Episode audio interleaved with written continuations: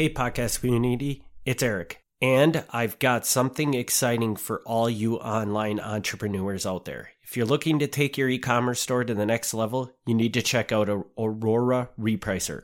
With Aura, you can effortlessly reprice your Amazon inventory automatically. Ready to elevate your Amazon business? Head over to milwaukee mafia dot com slash Aura. That's A U R A to get started today. You're listening to Milwaukee Mafia, your weekly podcast dose of Wisconsin Mafia and true crime history. Hey everybody, thanks for tuning in to another episode of the Milwaukee Mafia podcast. I'm Eric Walterkins. I'm Gavin Schmidt. And Gavin, take her away. All right, so uh, just a heads up, uh, Eric, you should already know this, but if you don't, this is our last regular episode of the season. Okay. Did you know so, that? No, I didn't know that. Okay. We, this had been discussed. Yes. But, but this is going to happen. Yes. So the next four episodes, they're going to be short. Okay. They're going to be fifteen minutes tops, taking a little break for about a month, and then we'll be back with these nice long ones that you like editing so much. But for today, we've got part two of our story from last week. Uh, do you remember our story from last week? It was the Frank Aiello. Okay, you do. Very good. So we're calling this Death in the Family two, part two. This is the story of Angelo La Mancha. So just to get everybody caught up, Frank Aiello, playing cards. He's shot through the window while he's playing cards. He's dead. Nobody really knows why he was targeted. Everybody says he was a good guy. He wasn't a bootlegger or anybody. But uh, he did dele- deliver bootlegged beer. Sometimes or he did. Alcohol, I should yep, say. Sometimes he did. And everybody sort of pointed the finger at his brother-in-law, Angelo La Mancha, who they didn't get along for a variety of reasons. Um, basically family, internal family stuff. Not really mob stuff, but whatever. We're now at the point, okay, Frank Aiello's dead. Angelo La Mancha cannot be found. It turns out, even though he was not in Milwaukee, La Mancha had actually not gone very far. He went thirty miles south. Wow. To the city of Racine. And he actually had a very good, uh, good-sized bootlegging operation going on in Racine with his buddy John Messina, who I think is mentioned in the first half, but if not, John Messina is uh, the guy sort of running things for him in Racine. Uh, he's working out of a garage on Elbert Street, and I don't really know where Elbert Street is, but if anyone's in Racine, they probably know. They're working out of here. So La Mancha, Messina, and another man named Mike Oliveri, who also used to be uh, a member of the Joe Aiello gang. Um, but again, no relation between Joe Aiello and Frank Aiello, despite the fact they're both part of this story. And so Mike Oliveri was another member of this same gang that La Mancha was part of in Chicago, and he had been active in uh, bombing various places in Chicago, and bombing places with him was a man who later on becomes the head of a Teamsters union in Milwaukee, so eventually we'll get back to him, but that's all beside the point here. We're th- I'm off on a tangent. Well, anyway, so they're in their hideout on Elbert Street, and they're remodeling it because they want to turn this not into just a place where you come and you pick up your beer, but you can actually have a nice dinner too. So they're remodeling it into a restaurant, and they have yet another partner there, a man named Dominic Zizzo, who is kind of doing the remodeling for them. Well, it's August twenty-second, nineteen thirty-one. It's eleven o'clock at night, roughly the same time that Frank Aiello was shot. What do you suppose happens? I'm thinking he gets shot. Who? Uh, the, the terrible with names, the the brother-in-law. Or no. no! No, somebody else. Somebody else. Gunfire comes in through the front window of the Elbert Street uh, residence, uh, restaurant, whatever it might be. It kills John Messina instantly. The assailants had used shotguns, pistols, and a machine gun on the home. Police also found three sticks of dynamite with a ten-inch fuse that were wrapped in copies of the newspaper, but the dynamite did not go off. So, on top of pistols, shotguns, and a machine gun, they were going to blow the place up, too. Really, somebody had a problem with them. So they they only killed, what, what did you say his name was? John Messina? John Messina. Yeah, but based on the firepower they had, they intended on killing just about everybody within the vicinity of the property. Yeah, probably. So he might have just been a casualty of this and not even the intended target or the main intended target, possibly. Mm-hmm. Yeah, so none of the neighbors claimed that they saw or heard anything, as usual. Um, and his landlord, uh, the person who actually owned the property, was telling police, well, I, I don't know any enemies that he had. So, you know, the same old story. Didn't see anything, didn't hear anything. Everybody liked him. Uh, an informant later said that the killer was probably a man named Black Joe from Kansas City. Uh, he did not further identify this Black Joe, and I do not know who that would be. So if, if somebody knows more about nineteen thirties Kansas City mobsters named Black Joe, I mean, let me know, because I have no idea. And did this informant have any sort of evidence to suggest that this was a viable possibility, or was he just saying, oh yeah, it was it was Black Joe that did it? Who knows? You don't. They don't have any record of that, basically. Well, I mean, they didn't know who Black Joe was, so how reliable that information is, who knows? They didn't end up catching this guy. Okay. Well, Angelo La Mancha, uh, you know, he's already left Milwaukee, and now his Racine place is blown up, so he flees again. This time he goes to Youngstown, Ohio. Uh, he's joined there by John Romano, who is either his brother-in-law or his cousin or both. Um, it's kind of hard to tell. Um, his sister is married to a man named Joe Romano, so it might be his brother-in-law. But his mother's maiden name is Romano, so he has cousins named Romano. And it's possible that his sister married her cousin. I don't know. But anyway, so this guy, um, so they're in Ohio. But anyway, the next day, Racine police, they found evidence that one of Messina's companions was injured. A blood-stained coat with a bullet hole in the back was found in a nearby yard. A loaded revolver was found in another yard. The district attorney speculated that Messina had hooked up with the recently broken booze ring in Rockford that had caused many of Rockford's early mob figures to serve time in Leavenworth Prison. Men such as Tony Musso, Peter Sanfilippo, Paul Giovingo, and so on. None of these names really matter.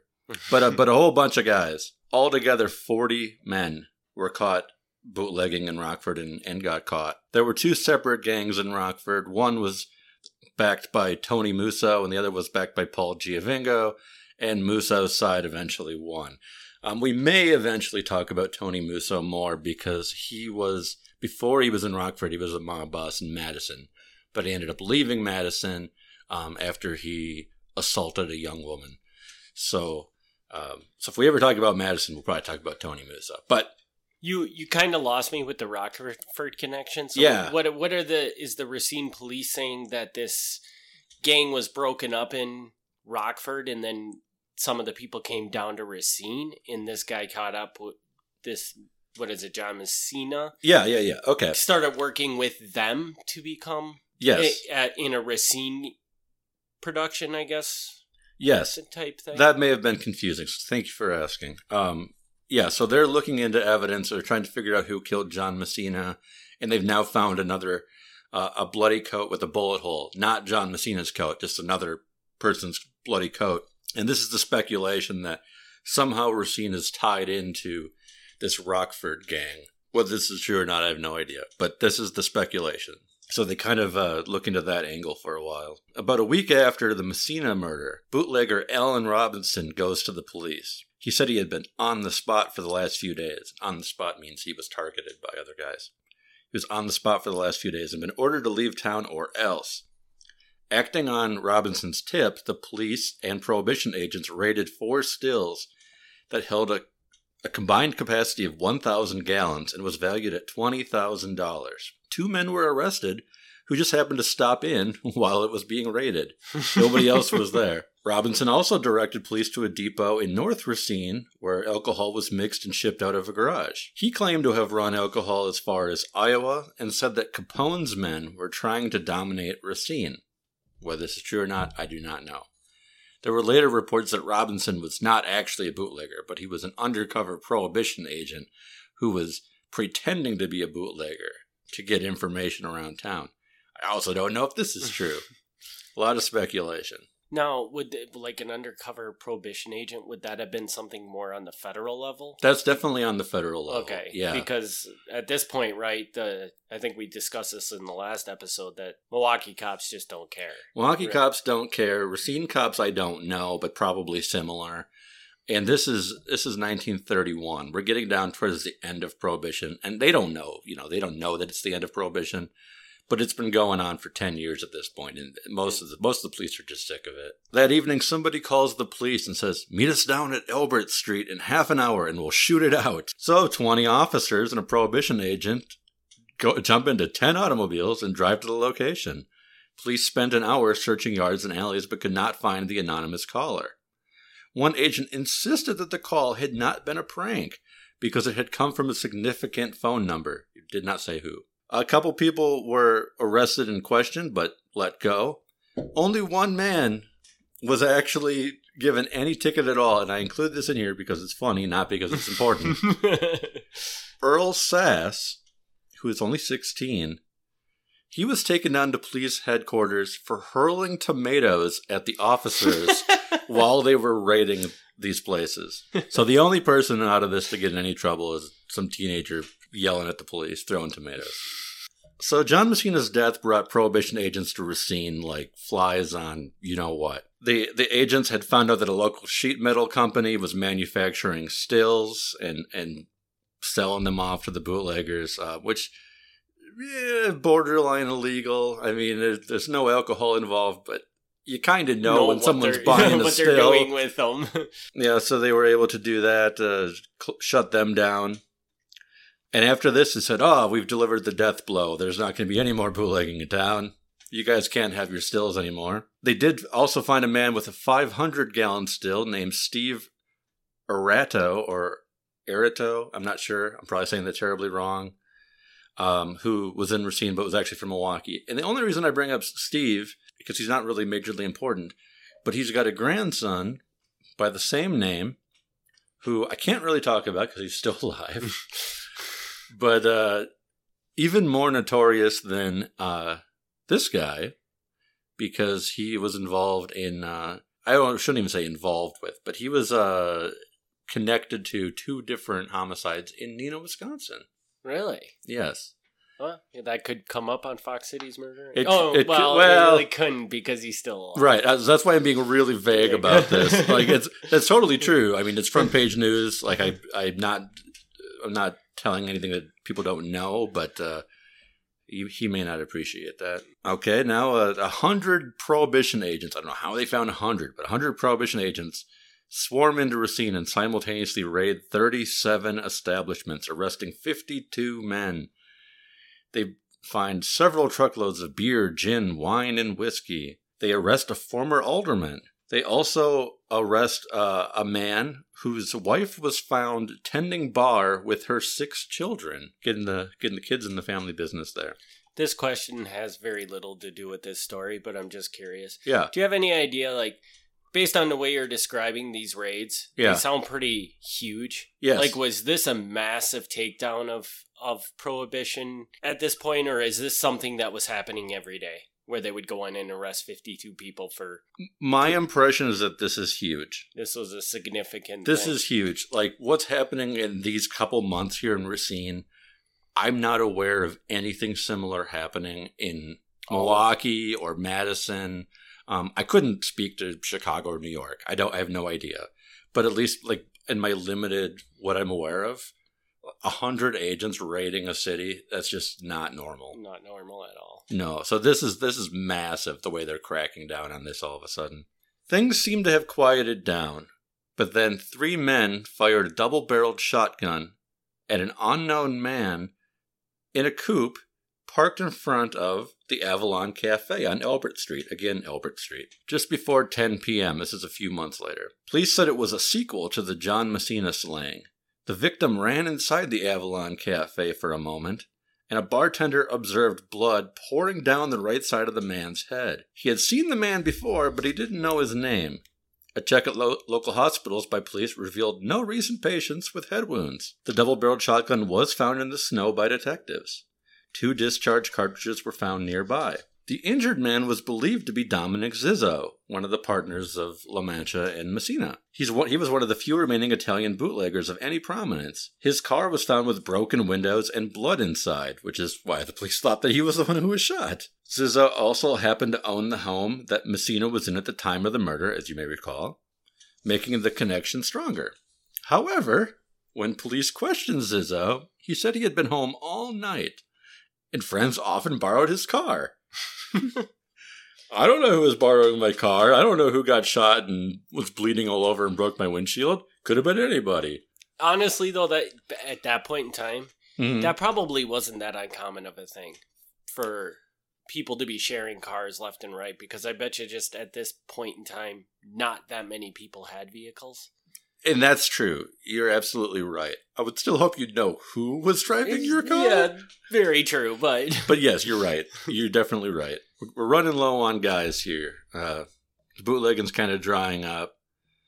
You might remember Pete LaMantia, who was possibly Angelo La Mancha's brother. He was another guy kind of loosely connected to this group. Well, he was wanted in Sicily for a murder, but he never ended up facing the courts there. He escaped from federal custody and moved to California. Before long, he was allegedly killed by rival gangsters and his body was dumped. We don't know for sure. I can find no record of his death. So exactly what happened to him, I do not know. Angelo La Mancha, our main character this week, finally returns to Milwaukee after hiding out in New Jersey on January twenty-sixth, nineteen forty, to face charges for the murder of his brother-in-law. Which would be Frank. Which would be Frank, Frank Aiello. Okay. Thank you. Thank you. They did not end up serving the murder charges on him, however. He had been gone for almost nine years, and police decided there's just no way we're going to win this in court after nine years. years. It's not going to work. So they didn't even bother charging him. They instead said, you know, we'd like to question you about it just to see what you know, and he agreed to that. So he sat down for a chat with the police. He said that he had been born in the same village in Sicily as John Messina, so they had known each other their entire lives. They came to America in nineteen twenty-two. He first lived in Brooklyn. He then came to Chicago. This is where he met his wife and her father and ended up moving to Milwaukee with them in about nineteen twenty-eight or twenty-nine. La Mancha said he did not remember the date or the year that he was married. He didn't remember who the witnesses were at his wedding, but he recalled moving on after his wedding to Youngstown, Ohio. He was pretty sure he got married in Waukegan by the Justice of the Peace. After that, they stayed in a hotel in Racine for one day before they went to Ohio. Well, in Ohio, he said he operated a fruit stand with uh, some friends of his. He could not recall the street that he lived on in Ohio, but knew that it was the house he lived in had six rooms. After six months there, his wife, Josephine, Frank Aiello's sister, she becomes pregnant, so they return to Milwaukee. She could be closer to her family. La Mancha did not recall his son's birthday. He thought that it was probably in nineteen thirty. It might have been February twelfth, and he knew that his son's name was John.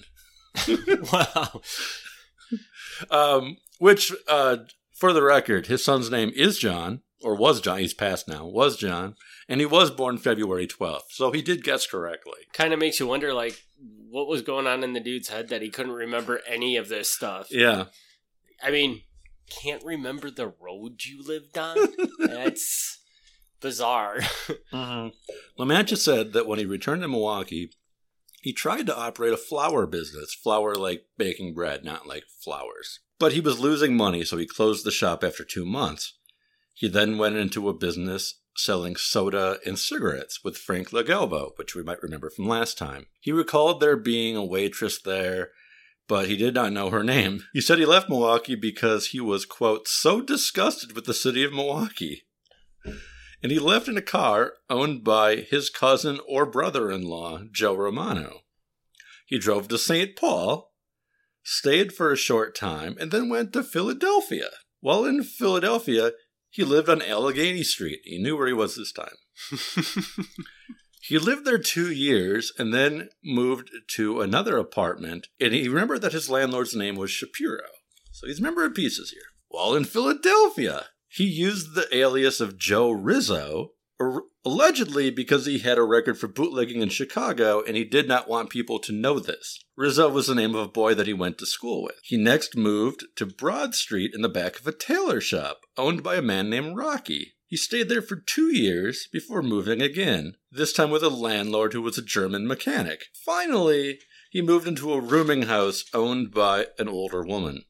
While there, he would work as a presser for a frock service for seven years, where he would iron garments and stuff. He had briefly worked in New Jersey, but the work dried up. So all this going, all this running around, jumping jobs, cities, all this stuff. Some of it he remembers, some of it he doesn't. He's always on the move. The police showed La Mancha the sawed-off shotgun that had killed Frank Aiello and told him that the weapon came from the home of his father-in-law, Isidore Aiello. La Mancha denied sawing the gun. He denied killing Frank Aiello, and he denied killing anybody. He was shown two shotgun shells, but he denied filling them. They also presented evidence to him that he had purchased a marriage license in Waukegan, but had never actually had the marriage performed. La Mancha said, well, as far as I know, I'm married. When asked about Pete La Mancha, he said the rumors of his murder were false. Pete had actually died in Buenos Aires about a year after he escaped from the authorities. So his story now is that his brother or cousin or whatever he is actually went to Argentina, of all places. Which I... Which actually does make sense, because Argentina is a very Italian place. Yes. So. Yes. So the Milwaukee authorities declined to prosecute La Mancha. Even after this interrogation, he runs down his whole life story. They're like, okay, you know, even though you were very good at talking to us, like, you didn't admit to the murder, and we just can't do it after nine years. We don't have any real evidence or witnesses or anything. So they declined to prosecute him. But it did... His arrest did capture the attention of police in Pittsburgh. He had been identified by eyewitnesses as one of two men who murdered Russian sugar dealer Morris Curran, or Curran, in front of his home on June twenty-fourth, nineteen thirty-one. This is shortly after the Aiello murder. He then threw, whoever the killer was, then threw the smoking gun in the dead man's face. The other gunman was identified by eyewitnesses as Pete LaMantia. So Angelo was booked for murder, sent to Pittsburgh, and sat in jail awaiting trial there. Uh, for more on uh, the sugar dealer who was killed, I recommend the book Prohibition Pittsburgh from History Press. I recommend it partially because they're one of my publishers, so, and that's cool.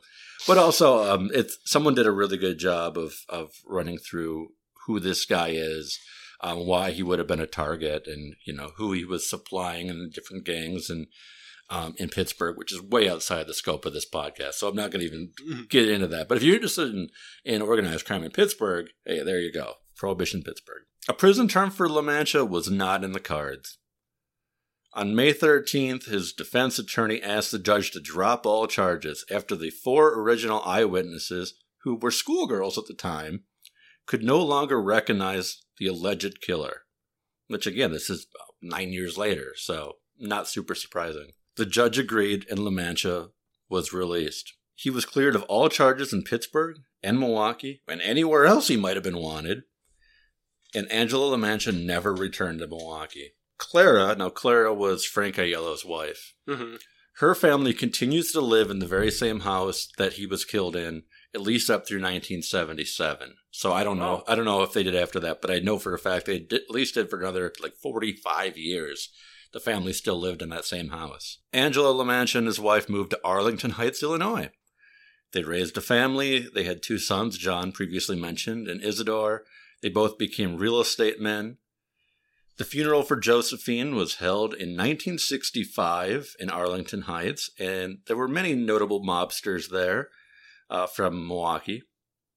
After his wife died, La Mancha moved to Brazil in nineteen seventy-seven, where he lived until nineteen eighty-five and died. Later informants would point the finger actually at La Mancha's business partner, Jack Ineo, for murdering Frank Aiello, not La Mancha. They claimed that Frank's brother, Vito Aiello, would later kill Jack Ineo in revenge. And of course, we'll later get to the murder of Jack Ineo. Um, so it may not even have been La Mancha at all, as it turns out, but, but his, his buddy... This Jackie. Jack Ineo, yeah. Yeah, and he was the guy that was running everything down in Racine? No. No? No, we got sorry. so many names. Yeah. No, that's that's John Messina. Jack- yeah, but there was a third guy down in Racine too, wasn't sure. there? Well, Jack Ineo didn't come up this week at all. Okay. Um, he came up a little bit last week because he's buddies with La Mancha and Frank LaGalbo, who ran the soda parlor or saloon or whatever it is. Mm-hmm. And... And yeah, and he, um, both he and LaGalbo have connections to Madison, and Inea's got connections to guys in Minneapolis, and his father-in-law was a, a black hand letter writer in Ohio. I mean, so these guys are all connected to everybody. They're, it's a it's a whole mess. Um, and we'll definitely go into more detail on Jack Ineo. Um, not too too much longer, probably. Does Jack Ineo have uh, any motivation to kill Frank? The informant says that he did it because La Mancha asked him to. He okay. had no personal reason so to do it. So La Mancha killed him. Well, essentially. Yeah, yeah, but but that's, like, you know, it's one thing, like, when the mob boss tells you to kill something, but, like, when your business partner tells you to kill someone, like, that's kind of, it's a bold move. So, and...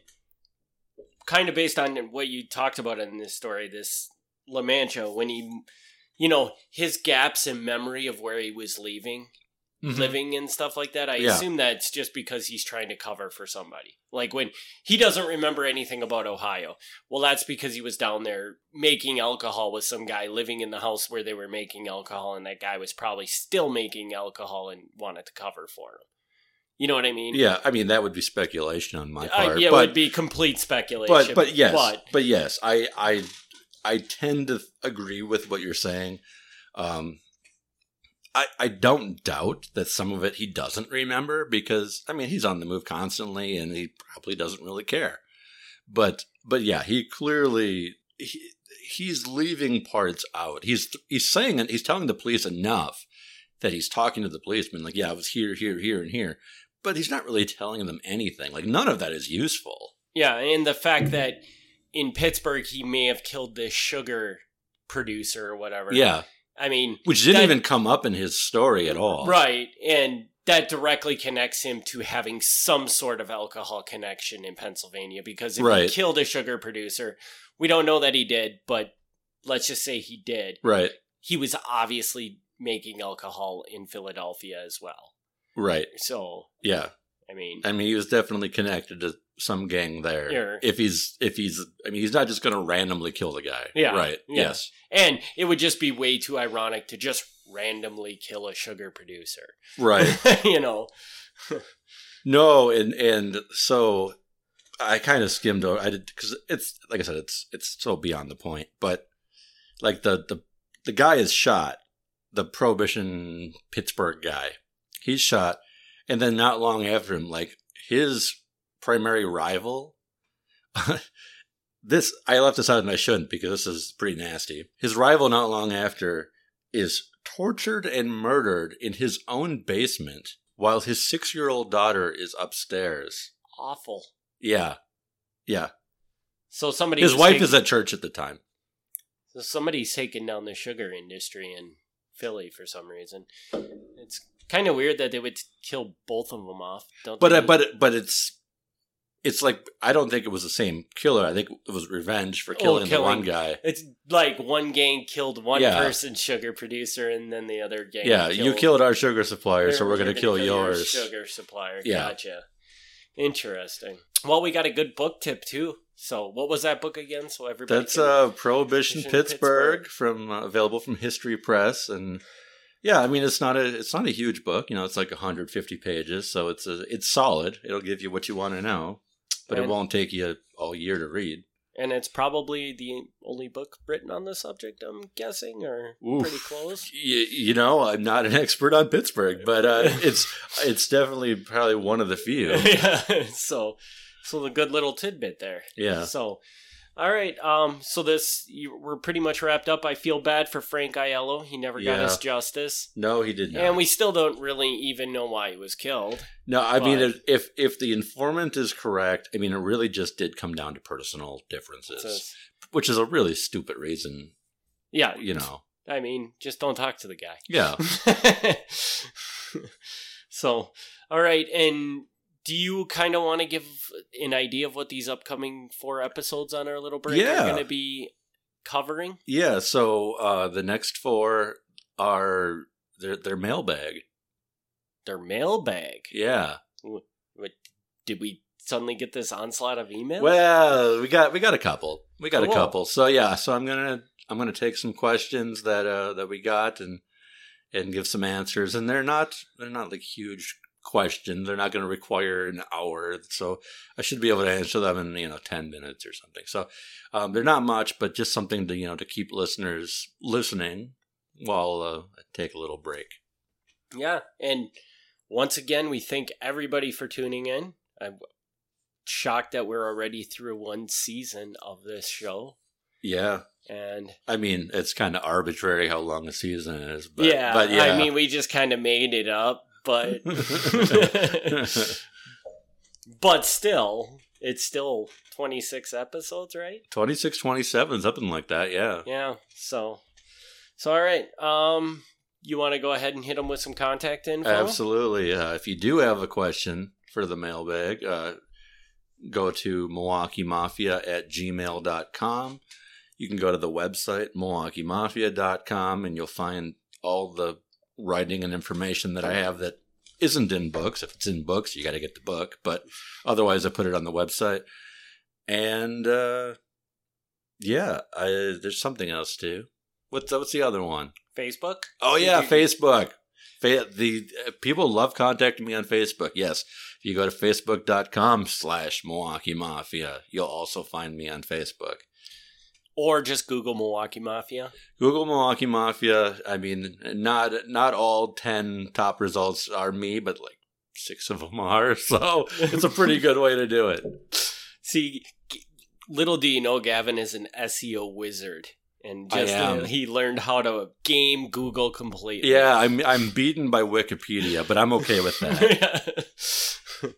Well, and Wikipedia probably references everything you wrote anyway, so. All right, so, and as usual, if you like what you hear from us, please leave us a review on your favorite podcast app. And we will be back with four short episodes coming up over the next four weeks, and then we'll be back in full swing next month. Thanks, everybody, for tuning in, and we will catch you on the next episode. Thank you very much. Thanks for tuning in to the Milwaukee Mafia Podcast. Join us next week for another look back at Wisconsin Mafia and true crime history.